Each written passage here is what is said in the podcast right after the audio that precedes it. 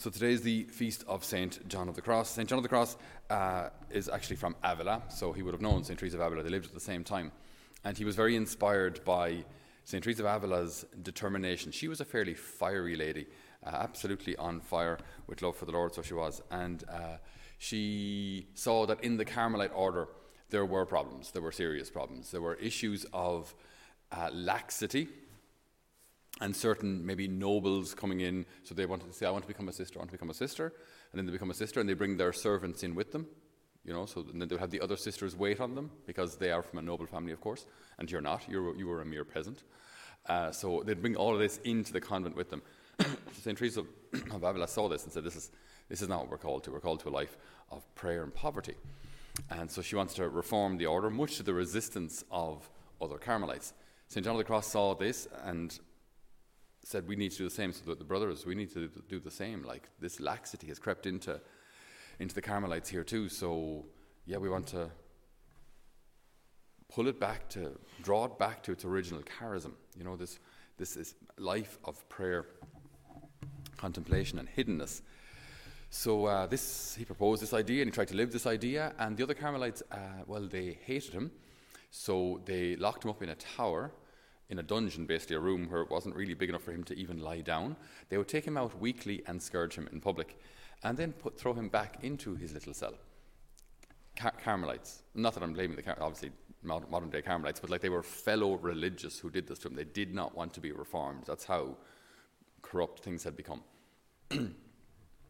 Now, he was a profound man of prayer, who then, even despite this, his horrific surroundings, not to mention his physical pain, he wrote poetry and delved ever deeper into his loving relationship with the Lord.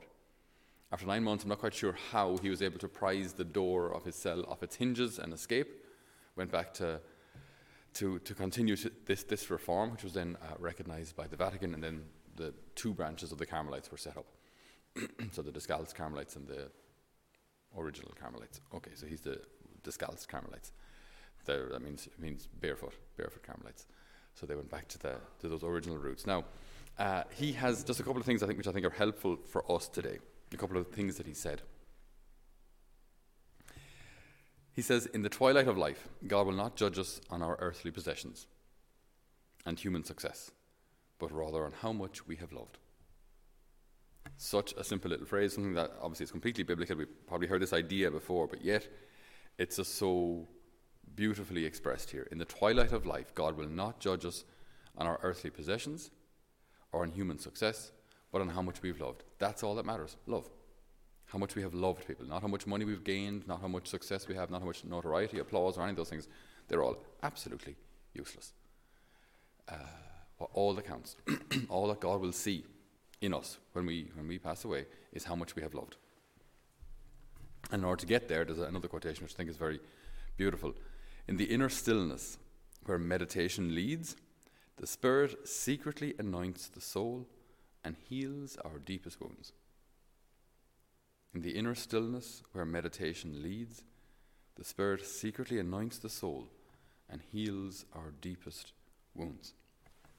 When we think today of even maybe our own wounds, the wounds of those around us.